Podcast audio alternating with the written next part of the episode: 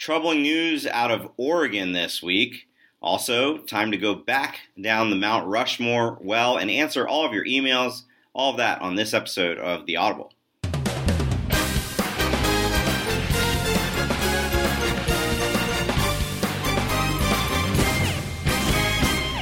Welcome to The Audible. I'm Stewart Mandel, joined by Bruce Feldman. And uh, Bruce, this may be a first. We're going to do an all mailbag episode. Well, not entirely all. No, all. Let's get into it then, if that's what you're doing. As always, you can send your emails to theaudiblepod at gmail.com. I mean, this first one, we were going to probably address this topic anyway, but since we have an email, let's just use that. It's from Max in Bend, Oregon. Hello, Bruce and Stewart.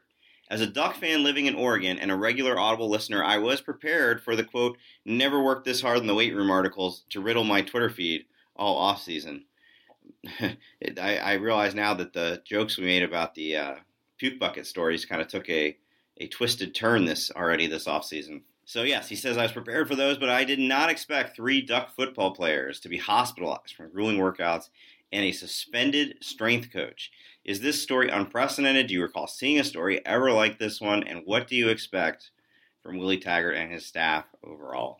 Uh, you know, when I first heard this story, and I think it was, I don't know if I was online when it really blew up, but then, you know, when I started to see some traction on it, it reminded me back of an incident that happened at Iowa. And I want to say it was maybe five years ago. Yep. And there were more players who, who had health issues, right? And, um, you know, it's a, it is a serious deal when you have guys go to the hospital. I think I, as I noticed kind of the fallout from it, you know, a couple of the people I follow have Oregon ties. Uh, one of the people I follow who I think does a really good job in the media is, a, is an NFL player, Geoff Schwartz, who's a Chip Kelly era offensive lineman. And he was kind of sparring with some some Oregon fans who were the fans part of it was these guys were out of shape. They needed to toughen up. And, you know, three out of a hundred, they, you know, is, is not a big number. Uh, they pointed to some comments, I guess, from some, some other Oregon players talking about it. And he was like, no, this shouldn't happen. And, you know, we had a tough team. We didn't have these kinds of, of health issues. Um, what kind of like I, you know, we're used to like people defending their school amidst the worst scandals. How demented do you have to be to say, "Oh, those guys went to the hospital. I have no sympathy for them. They should have been in better shape." Yeah, I mean, look, I think a lot of times you'll have people who, who will say it because they don't care about it's just all to them is about the results of the team and they're disgusted by the end product of the team and it's like to them the end justifies the means at this point so let's give the details for people who aren't aware. Uh, three players went to the hospital with rhabdo and you know what? I had never heard of it before that iowa situation but it did happen at iowa.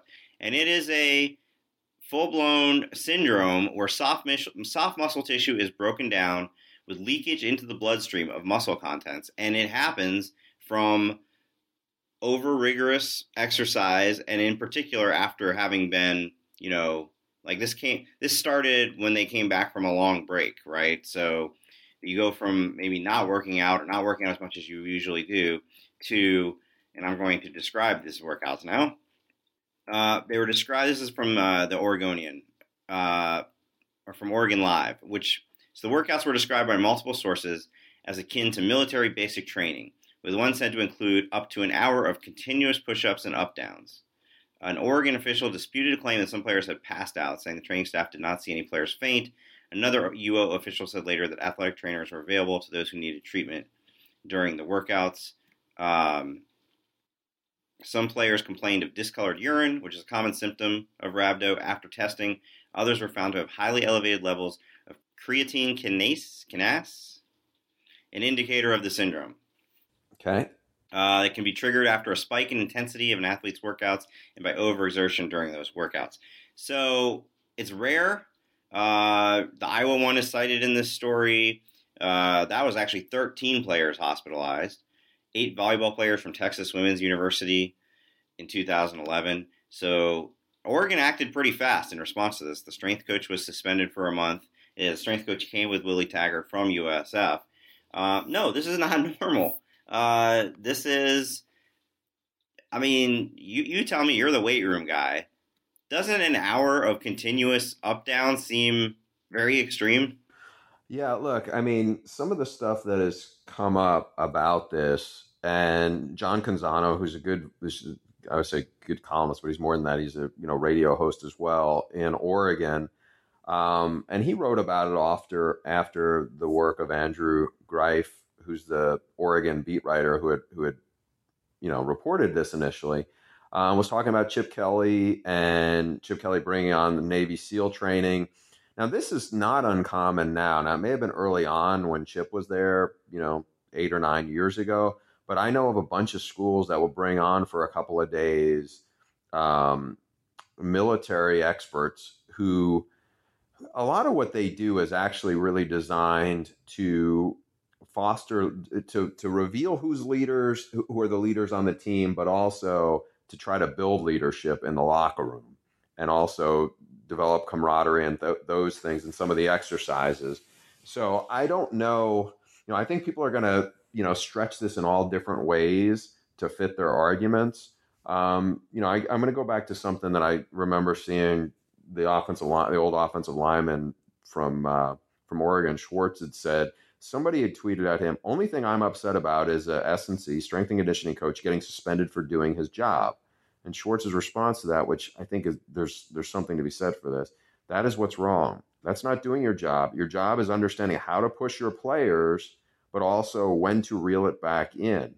And you know, look, I, I think that that's the part where I don't think anybody realistically, you know, wants players to to to get pushed to the limit where they should get hospitalized for this. I mean, that is excessive and I don't, you know, I, I don't think that, you know, that's a that's a good thing for Oregon. I don't think it's a, certainly anything, you know, an image Willie Taggart is going to want to have around his program because ultimately, you know, remember these coaches are out on the road recruiting, and you're going to be in in parents' homes, you know, for to, to recruit their kids, and ultimately the biggest things that that they're going to want is yes, they want you to develop their sons, but also they want them to be safe they want them to be educated to get a degree, but they also want you to take care of them. And there's enough horror stories of things going wrong.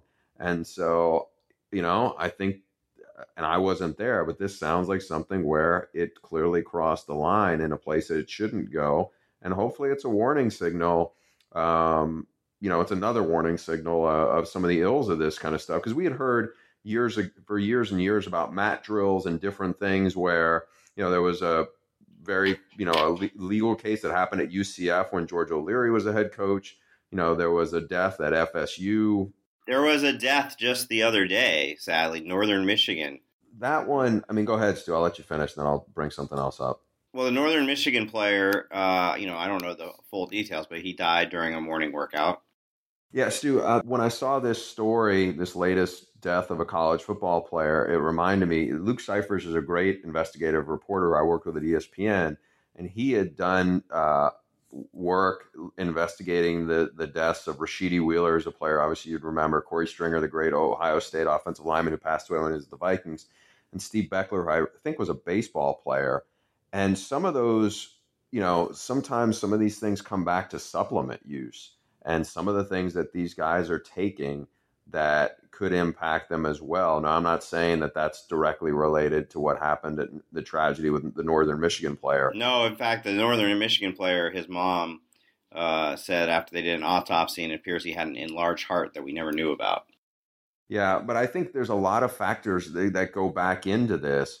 And while people think, okay, well, this is, you know, I've been in a lot of a lot of college weight rooms and everything, and I know some of the some of the supplements they are provided. That doesn't mean everything they get or intake is coming from the strength coach. So there, there's a lot of gray area that's that's at play here. Um, in terms of the last part of that question about Willie Taggart, I mean, you know, obviously this is not the way you want to do it, but he's a Harbaugh disciple, and I think, you know, when you think about Oregon football, I think um, there's been a fairly or not, there's a perception that they got soft and he's going to, you know, he's coming in with that Harbaugh mentality of we're going to turn this into the most physical team in the country. Yeah, and it's and look, it's not like Oregon didn't didn't like you know people can say oh now the team was soft or there was a sense of entitlement or all the things that you hear about when a program that had been successful starts to backslide. I mean, this was still a tempo team. It's hard for me to believe that they were so woefully out of shape. That's not what I meant. I meant that uh, you don't like if you were describing teams and their styles, physical is not the word that would come to mind with Oregon, rightly or wrongly. You thought of them as a finesse blur offense team. Yeah, I don't know. I mean, I, to me, I think the the term finesse is, gets thrown around, you know, in football circles probably more than it needs to be. I mean, I find it hard to believe that some of the guys like DeForest Buckner was was not a finesse player. You know, some of these guys they had. I mean, was Royce Freeman a finesse player? Well, let me ask you this. So, Stanford, kind of its mo, right, for several years there was they're the that they could be successful because nobody else in the Pac-12 was doing what they were doing. Where everybody else is spreading it out, we're going to be fullbacks and tight ends and whatnot. Okay, UCLA started going in that direction last year. Washington's obviously going in that direction with Petersen. Now it would seem maybe I'm not sure because the offense he had at USF with Quinton Flowers was definitely a, a spread it out offense, but maybe that's the direction he wants to take Oregon. Um, you know, it is college football is a copycat kind of sport. It seems like everybody's now trying to be that kind of team in, in the Pac-12, especially in the Pac-12 North. I really think it comes back to this: whatever you do can work, but it's who executes the best and who has the best players to execute it. I mean, I, I think sometimes we go so far down the scheme and this, you know, trick them kind of road, but ultimately it's like if you execute well and you have good players and you develop good players, you'll win. And if you don't, you know, you won't. I mean, I, I think it comes back to that. Like, you know, I see this from time to time where people go, oh, well, you can't win a national title that way. Well, you know what? M- almost nobody wins a national title. It's like the same six or seven schools. Yeah, Jim Mora had to walk back that that spread comment. Um, he said no team had ever won the national title running the spread, and then he tried to clarify that. Here's the here's the issue with some of that, and this is maybe a little soapboxish, but and this isn't really directly a, a shot at, at Jim Mora, but you know, I think when he sees spread, he may in his mind think spread means means air raid offense. Everybody runs spread now. I, you know, I don't watch the NFL very much, but I watch the Packers Cowboys game. They're both running the spread. Like everybody has elements of that now. The Patriots incorporated stuff that he has done.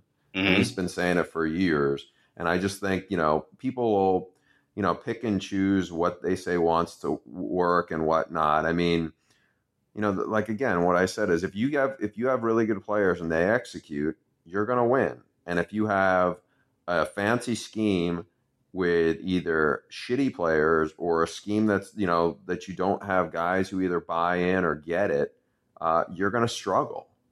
You know, I mean, you are kind of on a in a soapbox mood this morning. I'm noticing. Are you just kind of ticked off in general? No, I'm not. I don't think so. All right, you're reading too much into into that. But all right, well, let's move on to uh, you know we gave our Mount Rushmores earlier in the week, our four players each uh, from the last 20 years. Will in Denver, I'm surprised neither of you considered Andy Katzenmoyer or Charles Woodson for your Mount Rushmore college football players. And yes, those guys would technically fall into the 20 year window. Charles Woodson is definitely one that I think deserved to be con- considered in there. Andy Katzenmoyer was an interesting story for me in that, like, I remember covering him early on, and he was part of that Ohio State team that that played Arizona State in the first Rose Bowl I went to. Um, you know, he was a much hyped, you know, big physical linebacker who had a bunch of, you know, big highlight hits. Uh, you know, then he had his academic. I don't want to call it. I don't know how to even frame it because it was like, you know, his academic issues or whatever they were were kind of publicized in in Sports Illustrated. I want to say. Yeah, it was very famous, very famous cover, controversial at the time, where he was on the cover because they said Ohio State's their preseason number one team. Asterisk if Katzenmoyer makes the grade. Hmm. He had to take, if I'm, I mean, it was very public that he had to take, you know, a certain number of classes that summer to get eligible, and he was taking like ballroom dancing or something like that. Uh, if I was going to pick a linebacker, the best linebacker that I've seen in the in the twenty plus years or whatever, the first one I would probably pick would be Patrick Willis, and he was a great linebacker on a really bad team. He had four different position coaches. I saw Patrick play a you know half a season with a cat with a club on his on his on his arm. Um, you know, he was a fantastic player, and he proved to be that in the NFL. Uh, I thought Dan Morgan was a great college linebacker in Miami. I was, he had a lot of success in the NFL before concussions, I think, cut his sh- career short. But I think those guys were, were much better players than Andy Katzenmoyer was. Katzenmoyer's classes were music, AIDS awareness, and golf. By the way, I think if that came out today, nobody would even bat an eye. No. Um, the guy, all right, so I got a couple of names for you. I'm glad that somebody brought up Charles Woodson because I saw that a few times. There's a name, so, oh, another one of our uh, uh, listeners had pointed out to me on Twitter, and as soon as I heard it, I was like, "Yeah, that guy was was fantastic." And it's a shame. Like I wrote a bunch about him, and it's Scooby Wright. No, sorry, Scooby. You know I love you, but no. Um, Michael Vick. Yeah. Michael Vick was awesome at Virginia Tech. I mean, he changed that program. You know, he had two spectacular seasons. You know, the year he he went to the he led Virginia Tech to the national title game against Florida State. I mean, I thought he was a remarkable talent. He was a lot of fun to watch. Uh, you know, he had a very star-crossed, controversial pro career with some, you know, some really big highs and a lot of obviously big lows. But he's somebody I think, you know, would fit in that window statistically because he was in a system that wasn't going to put up numbers to say like Marcus Mariota did. Um, but I think he was somebody. And then another name, and maybe this guy's on the cusp of that, maybe too far out, but was a great college player. And I'm surprised you didn't bring him up, which was Tommie Frazier. Well, he was outside the window barely, right? 95. That was his last year? Yeah. Oh, okay. Because I know Woodson played in the, you know, in that range. Uh, anybody else you had more time to think about? Say, oh, I could see this guy there or not? I'm okay with my Kellen Moore decision, but I do wonder if I should have given that spot to either Mariota or Watson. And, you know, again, I think you and I approached the exercise very differently. I think you are literally trying to figure out who are the four best players in, in the time, whereas I'm looking more at like larger career, legacy. I mean, I don't know if Tebow was one of the four best players of the last 20 years, but there's no question he was he left the biggest he had the biggest one of the four biggest impacts on the sport during those 20 years. So, you know, I, I, I would love to see somebody said this and hey, if any of our writer friends are listening right now, Andy Staples, by the way, weighed in with me. Did he? Yes, and with respect to Andy, I hope he doesn't mind that I'm going to share. I would love to hear everybody's list because I think they would all be very different. Okay, so I don't know. This may be this may violate guy code or some way by me doing this, but so this was Andy me and him having a back and forth. And if he never speaks to me again, I will. I will miss. You him. really think he's going to be ticked that you're reading his Mount Rushmore on the air? No, probably not. Um, I guessed your Mount Rushmore before you said it, so I wrote back seriously. He goes, "Yes." As soon as I, I as soon as you said too defensive, I knew it would be Suh, Suh and Reed. Maybe I missed Mariota. Who would your four be? I asked him, and he wrote Newton, Young, Suh, and Reed. Wow, so you guys are like lockstep. The only thing I'm surprised about there, like I, I was actually listening back to the podcast, and I think you make a great case for Ed Reed for sure. But it's just surprising me that two people would identify him and specifically him among all the great defensive players to come through. You know, I saw somebody nominate Sean Taylor. Sean Taylor had some great moments, and he he was like kind of a wow player.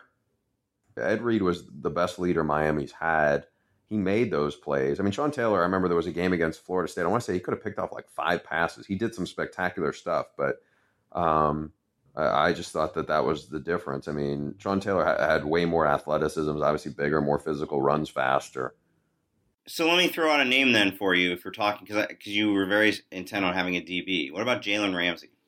I think he's a great player. I mean, great player, national championship. Yeah, I know. I mean, but you know who won that national championship? Jameis. Right. I mean, Jameis was the star of that show. I mean, Jalen Ramsey is a great player, just like Eric Berry was a great player. Right.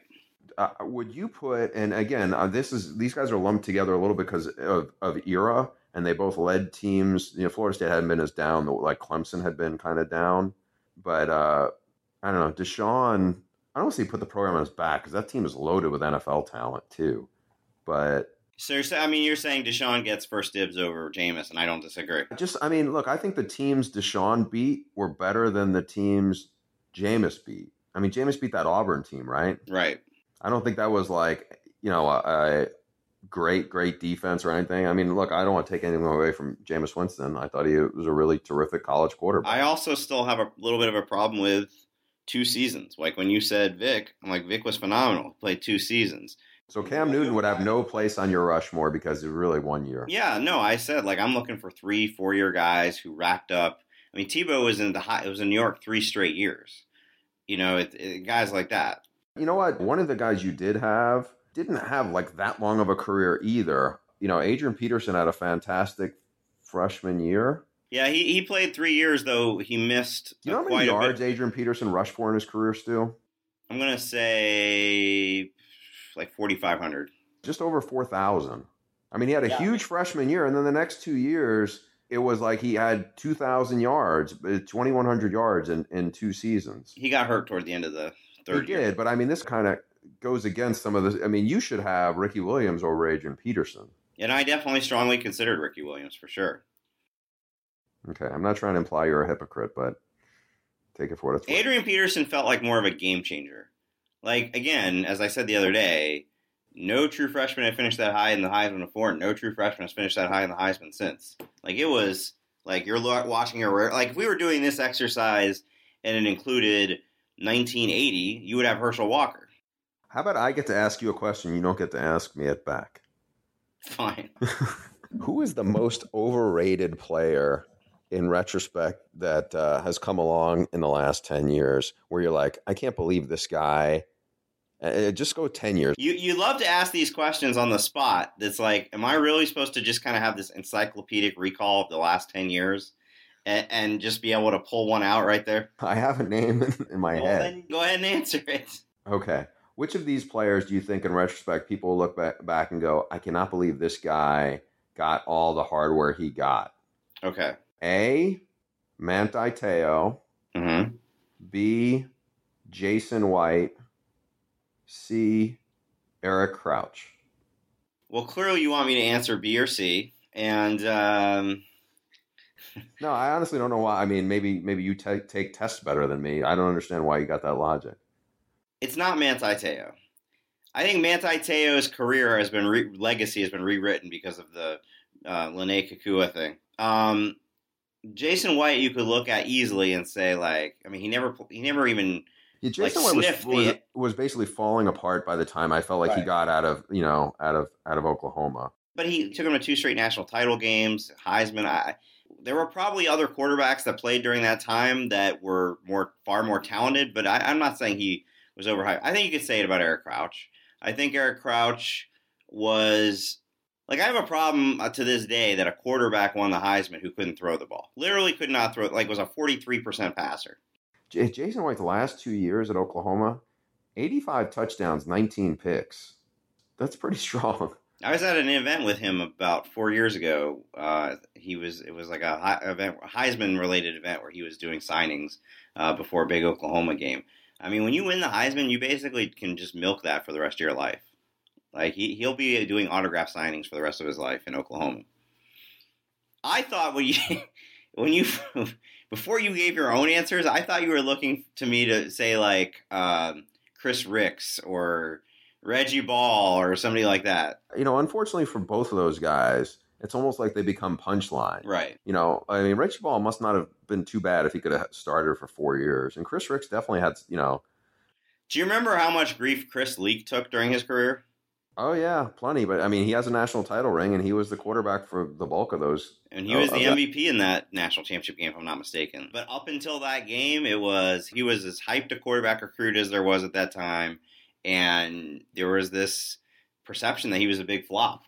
Um, in fact, when Tebow started playing as a freshman, I remember there was one game where the fans booed that Leak came back on the field. I'm not saying he was uh, Aaron Rodgers, but I, I felt like he's the one in hindsight that got too much flack.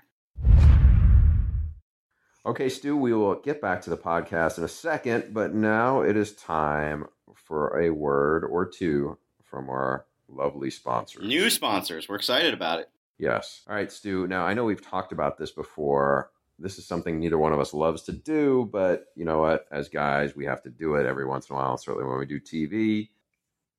And that is shave our faces. For decades, Stu, one big razor company has relentlessly increased prices and reaped immense profits at the expense of people like me and you. Not anymore, Stu. Harry's knew there was only one way to ensure quality, so they bought their own factory. By taking less profit and selling directly to guys like you and me, Stu, over the internet, Harry's offers their blades at half the price. Only $2 a blade compared to the four or more you'll pay at the drugstore. That's quite a bargain, Stu. I know, it's great. Yes, let me tell you about Harry's razors. Harry's razors include everything you'd need for a close, comfortable shave.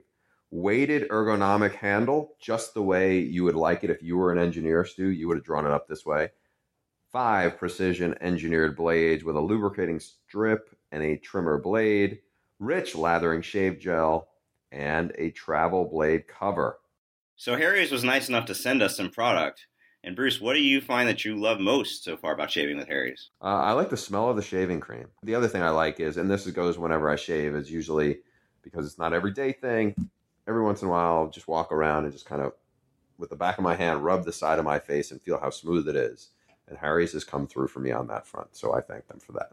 Harry's is so confident in the quality of their blades, they want you to try their shave set for free. You heard that right, Stu. Just cover shipping when you sign up. Plus, as a special offer to fans of the Audible, go to harrys.com right now and enter code Audible at checkout to get a post shave balm, which will also be free. That's harrys.com code Audible. Do it now. So you mentioned like shaving is something we all have to do. Well, we also all have to eat. And I don't know about you, but with our family, with everybody working, with a small child, and it's hard to come up with dinner every night. And so we are very excited to have on as a sponsor Blue Apron. Now, you know, not all ingredients in a recipe are created equal. Fresh, high quality ingredients make a real difference, so it is important to know where your food comes from. And with Blue Apron, for less than $10 per person per meal, they will deliver seasonal recipes along with pre portioned ingredients to make delicious home cooked meals. Choose from a variety of new recipes each week, or let Blue Apron's culinary team surprise you. Recipes are not repeated within a year, so you'll never get bored. That's amazing. I'm constantly eating the same thing over and over again. Can you imagine a whole year not eating the same meal twice? Plus, they customize your recipes each week based on your preferences. Blue Apron has several delivery options, so you can choose what fits your needs and there's no weekly commitment. So you only get deliveries when you want them. Each meal comes with a step by step, easy to follow recipe card and pre portioned ingredients and can be prepared in 40 minutes or less. Blue Apron's freshness guarantee promises that every ingredient in your delivery arrives ready to cook or they'll make it right. So, check out these, this week's menu and get your first three meals free with free shipping by going to blueapron.com slash audible. You'll love how good it feels and tastes to create incredible home cooked meals with Blue Apron. So don't wait. That's blueapron.com slash audible. Blue Apron, a better way to cook. The mailbag from a computer. So not literally a bag, but just mail. All right, Stu, I know you like to think of yourself as a global man, and the podcast has shockingly a lot of global outreach. This is easily, I think, the most exotic one we've gotten so far. Yes. Hi, guys. Huge fan of the podcast. My name is Tatenda. I live in Zimbabwe, and I'm a huge fan of your podcast. Thank you very much. I'm also a Michigan fan, and I know Stu looks down on my Wolverine. Not true. But there's nothing I can do about that. My question is this. He actually has two. After the 2016 season, where would you rank Jim Harbaugh among top college coaches? And two, how long do you think it'll take for Harbaugh to win a national title? Thanks. Um, so we we dabbled in this one a little bit. Yeah, I believe we used the phrase "Holy Trinity," right? Saban, Meyer, Harbaugh. Uh, I still hold that that would be in that order, but uh, has Dabo Swinney, after first taking Clemson to the national title game last year and barely losing, and then winning it against a very convincing number one Alabama. Has he cracked that top three? I maybe it's recency bias. Maybe I'm getting too caught up in the moment, but yes, I think he deserves to be to slide into that number three spot ahead of Harbaugh because a Harbaugh has not won a college football national championship or even played for one. Yes, I realize that was probably not feasible at Stanford given what he had to inherit. Um, I, I just I think as we've covered this so much, we covered him in the in the national championship so much. I just have so much appreciation for how hard that was, not just to win the game or win this season, but the eight year climb. You know, guys like Meyer and and Saban, they come into these like kind of blue blood programs that for whatever reason had a little bit of a down period, and like within two years they're winning a national championship. Clemson hadn't come anywhere close to that since 1981, and he was a first time head coach who'd never even been a coordinator. And little by little, he built them up. You know, they get the Orange Bowl, but they give up 70 points. They uh, get back to the Orange Bowl and beat Ohio State, but that's not for playoff or championship. And then the next thing you know, they're playing Alabama two straight years in that championship. They win one. To me, that's as impressive, if not more so, than anything Harbaugh's done.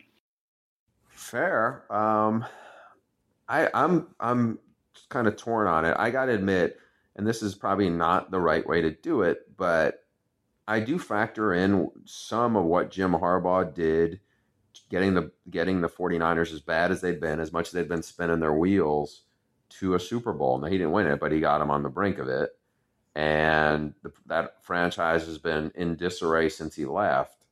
Uh, I give him a ton of credit, and this does count in his column. Stanford was arguably the worst Power Five or Power Six program at the time that he took over, and he turned it into a powerhouse within four years. Not only did he win as a 40 plus point underdog at USC early on, but he also he left there and he won a BCS bowl, and the program was in good stead and you know, you look at his staff, and his staff was loaded with guys who become head coaches. He did invigorate Michigan. I, I think it's close, but I still lean to Harbaugh at three. No, I that's fine. But let me ask you something. Like, I don't disagree, right? You can't ignore time with the 49ers. That was, did he go to three NFC championship games? He lost the first year, went to the Super Bowl second, lost the third one.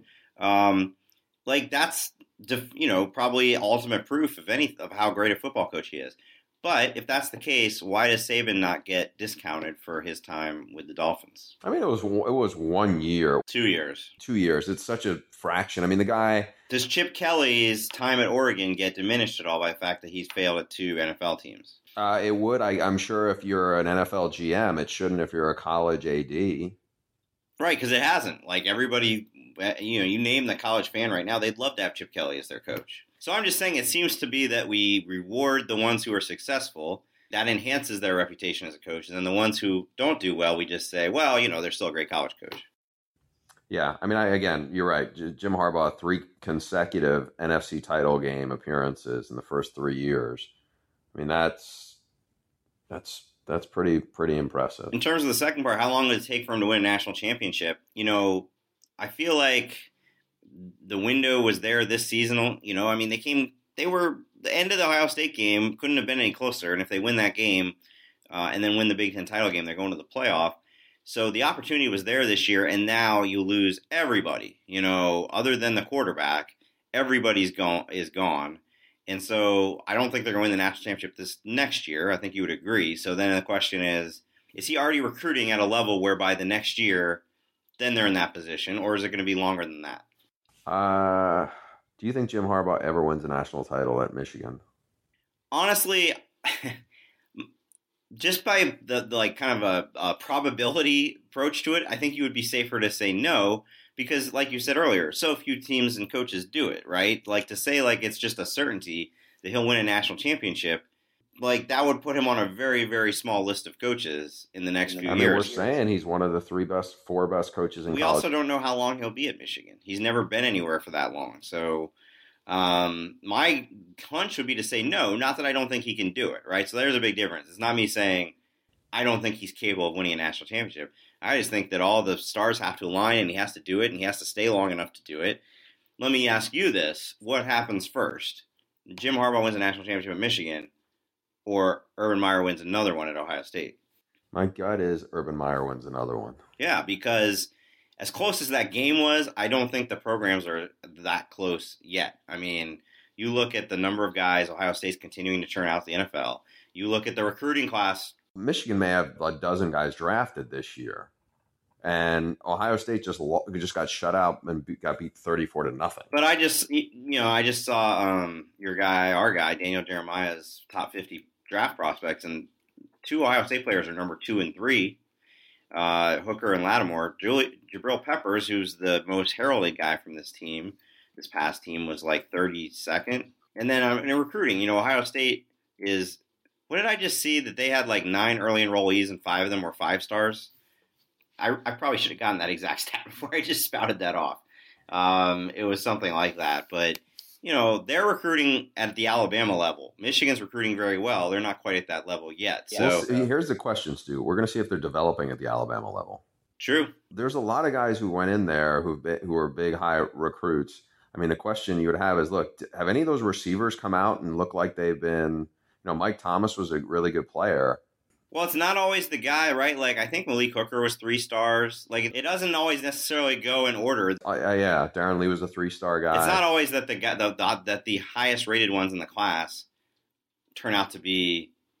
You know what I mean? Like they're there's they're recruiting good players one through twenty five, and even the guys in the lower range of that have a chance to be good. But you know, I don't think there's any question Harbaugh did a, and his staff did a great job developing, uh, in particular, the uh, those receivers, the defensive line, the secondary. You know, they got the absolute most out of that team. Probably, you know, maybe you would hope if you're a Michigan fan that you know after going ten and three the year before that this team would have had a better record. But I don't think there's any question it was a better team. By the way, you are correct. Uh, Malik Hooker was the number 52 rated safety in the country, a three star recruit out of New Castle, Pennsylvania. I mean, Urban Meyer himself has said he had never had an inclination hunch that he would become the best safety in the country. Yeah, there are highest ranked recruits in that class. Raekwon McMillan had a good career, but he probably won't. My guess is he'll be like a second or third rounder. Really? Yeah. I okay. You might know that better. Than I thought. Assumed he was like mid first round. I don't think so. He's not considered the the prospect Reuben Foster is um, as a linebacker. Uh, so the rest of the guys in this class were pretty highly rated. You know who's who's a really good player, and I remember I, we had him on our we had Urban on our signing day when I was at CBS, and he talked about this guy, and he was one of the lowest rated kids in the class. And he's trying to be a good player. Was Sam Hubbard, mm-hmm. who had played all over the place, was a lacrosse guy, um, and so sometimes that happens.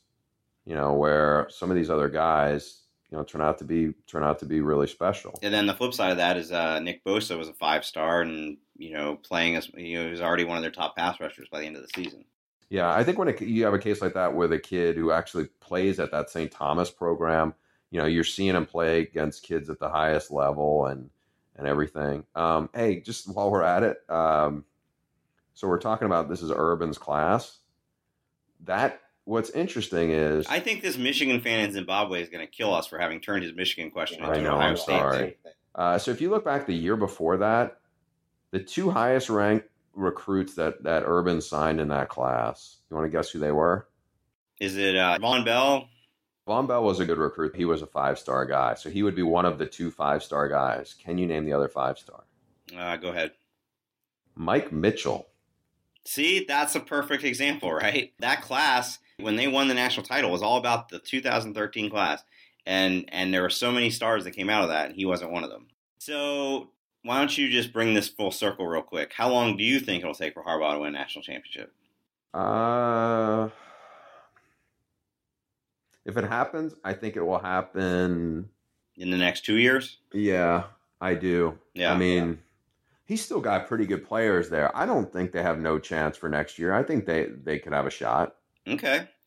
Well, I would agree with you. I would say if it's going to happen, it's going to happen in the next couple years. But you know, no guarantee. Jim Harbaugh will be there five years from now. He may be there for five years. I don't think he's going to be there for, for like eight years. Great. Get ready for the tweets from the Michigan fans. Why? Because I'm not saying the guy's not going to not going to die as head coach at Michigan. Yes, for exactly. They they all believe he's there forever. Maybe Uh, he will. I, I, I think he's going to be there for a while. I just I, I don't think it's a stretch to think he's going to stay somewhere for like a full you know close to a decade. All right.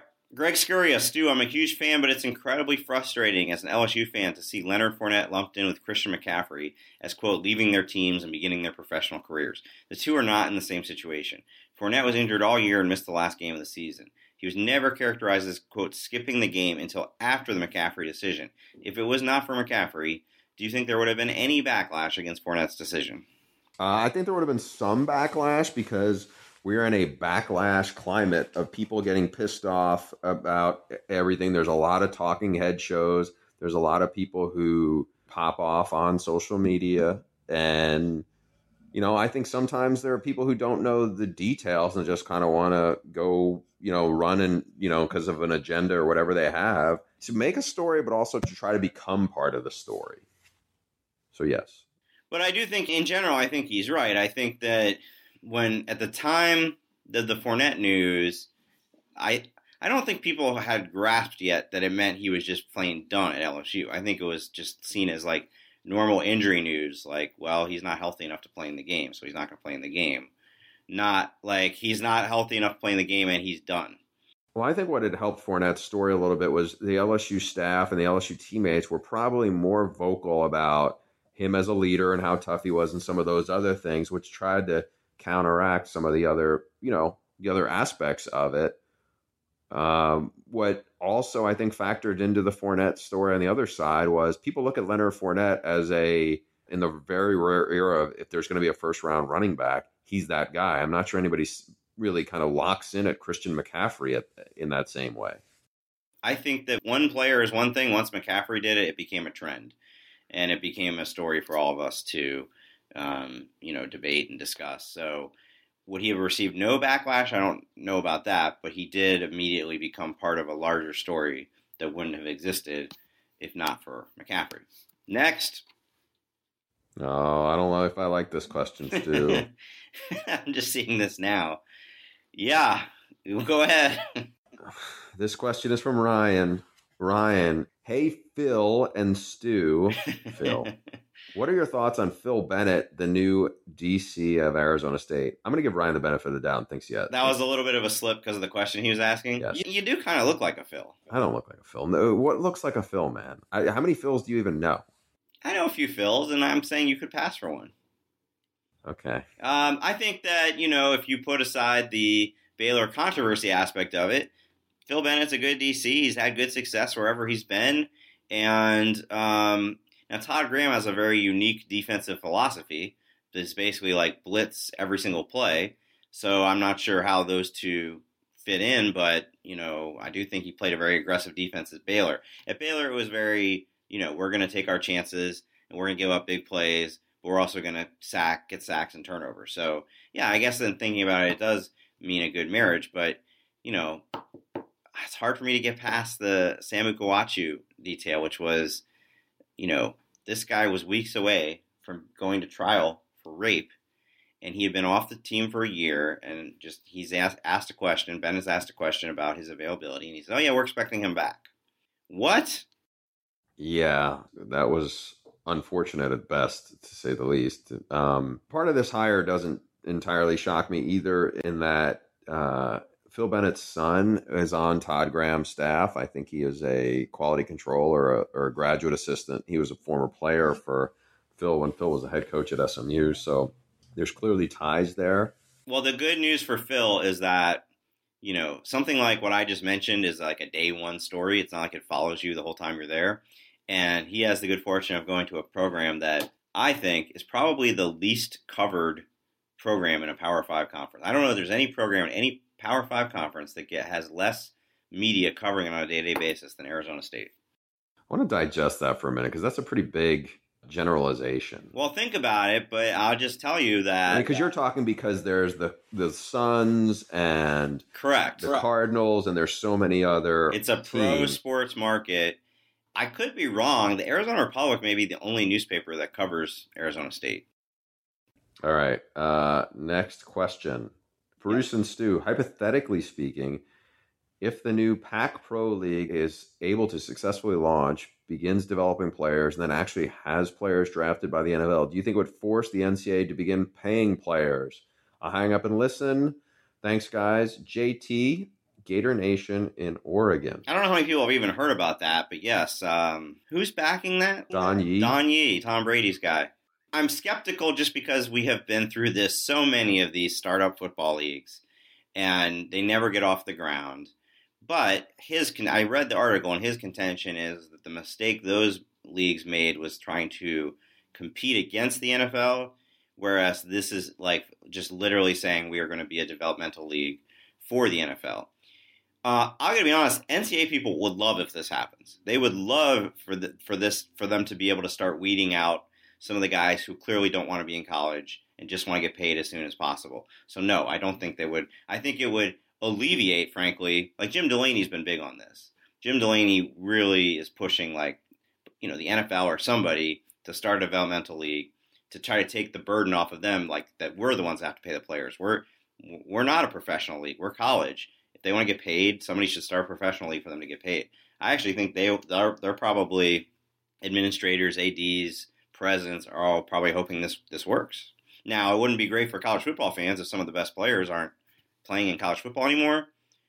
But I don't know if it would have any effect. People are going to root for Alabama whether or not five of the guys who they would have signed don't end up there. Yeah, I, am with you. I think the impact on college football would be much less, and I don't think it's going to anything like that is going to drive the NCAA's hands. Okay, Stuart and Bruce, David Eisen. I have two questions. First, you guys mocked the hiring of Clay Helton last year. What say you now? He got lucky that he stumbled over a generational QB, or he might actually be a good coach. And secondly, and this is completely unrelated, what's the dress code for covering events like the championship game? Since you're not on camera, is it still suit and tie, or can you guys be comfortable? Okay, so first, I, by the way, I, this is a guy who I think lives near me, and I believe is a lawyer, so he's probably used to, probably better at tying ties than both of us are.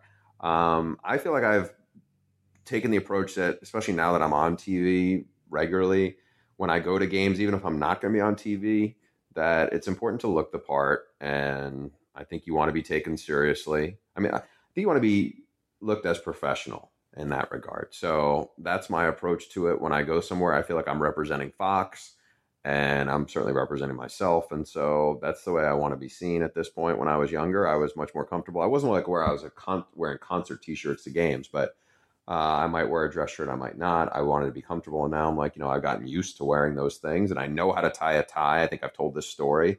The first time I did college football live for a week, I spent like a couple hours in the hotel the night before on YouTube, learned teaching myself how to tie a tie. Really, that late in life, you hadn't not yet learned how to tie a tie. That is sad and true. I'm not great at it. I remember the first year at Fox, Joel Klatt, who is the man with ties, I would have him tie the tie. Or sometimes the wardrobe people tie it before you even put it on. But uh, so I've actually noticed that college press boxes have become dressier. It used to be just like the, one of the slobbiest places you could walk into, but not even just not just for the championship game. I just think in general, guy, you know why everybody has to be on camera now. Like even you know whether you're us or beat writer at a paper, like everybody's outlet wants them to go do uh, Periscope or Facebook Live or a video for the newspaper afterwards. So everybody's got to dress nicer. And um, I'm not a tie guy, but I'll do jacket, button down, and, and jeans. Oh, we didn't actually answer the USC part of the question. Uh, Clay Helton, uh, I think it's too early to say. I mean, give him all the credit in the world. It was a phenomenal job getting that team turned around this year and eventually going with Sam Darnold and turning him into what he is. But um, I'll be very curious to see how they do this coming year for a couple of reasons. One, I think Adoree Jackson, beyond just the on field, is just such a tremendous leader for that program the last few years. And he's going to be a tough one to replace. Obviously, Juju Smith Schuster is tough to replace as a receiver, but they've got talent. I'd just be interesting. It's a you know, it's kind of a changing of the guard. USC, the schedules came out for the Pac 12. USC, who's probably going to be preseason top five, maybe preseason top three, uh, mm-hmm. especially the way they finished last year. They have the whole schedule. It's for the first time in about a decade where they have no bye week. It's actually the first time since 1995. Two decades, thank you. So you know what's interesting about that is somebody tweeted at me that they felt had, they had an unfair advantage because they'll have a week to rest before the championship game. Um, I don't think that's how USC looks at it. No, it's you know what will your record be like when you get to that game? All four teams that went to the playoff this year all had bye weeks, And in addition to bye weeks, uh, both Clemson and Alabama, the teams that played in the title game, in addition to bye weeks, had games against FCS opponents. USC has neither a bye week or an FCS opponent on their schedule. Not only that, do you realize that USC's non-conference schedule next year? And, and look, and I feel like this is the second year in a row that we're talking about them like this, like what a brutal schedule they have. But no, this really is. Their three non-conference games are Texas, Notre Dame, and Western Michigan. Now, I don't think that Western Michigan game will be that hard for them. But Western Michigan is coming off 13 and 0. But there's no, there's nobody, literally nobody on that schedule that you'd say, well, they don't have to show up for that one. Well, that's true, but let's not. I mean, that's going to prompt a lot of cynicism. People going, you know, two of those teams didn't even go to bowl games last year, still. Correct, but I think we would. Let's just pull up the comparable example here. If you were a national championship contender, which non-conference schedule would you rather have?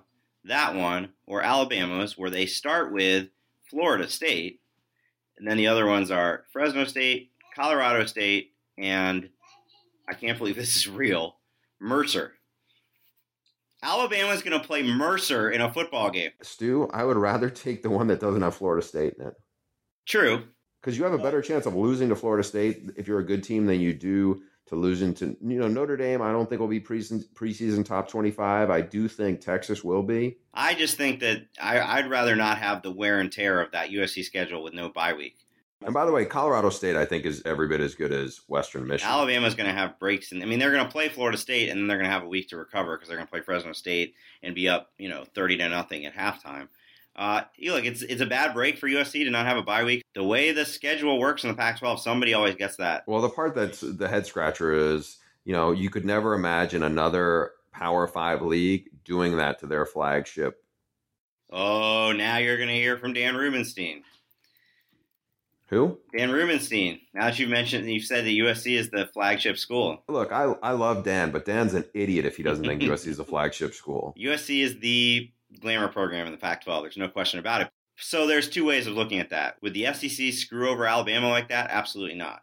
But should the Pac 12 be playing favorites? You know, somebody, Arizona had this two years ago. I remember Rich Rod being very upset about it. I don't, off the top of my head, I don't know who had it this year. And by the way, one of the reasons they have to do this is because of the inflexibility of USC and Stanford always playing, uh, one of them always playing Notre Dame at the end of the season which means that somebody can't play a conference game that week. So um, it actually kind of makes sense that USC would be one of the ones that has to do that. We are running out of time. As always, if you enjoy the Audible, please subscribe on iTunes, Stitcher, or your favorite podcast app, and send your emails. It's the off season. We need your emails to the audiblepod at gmail.com. We'll see you next time.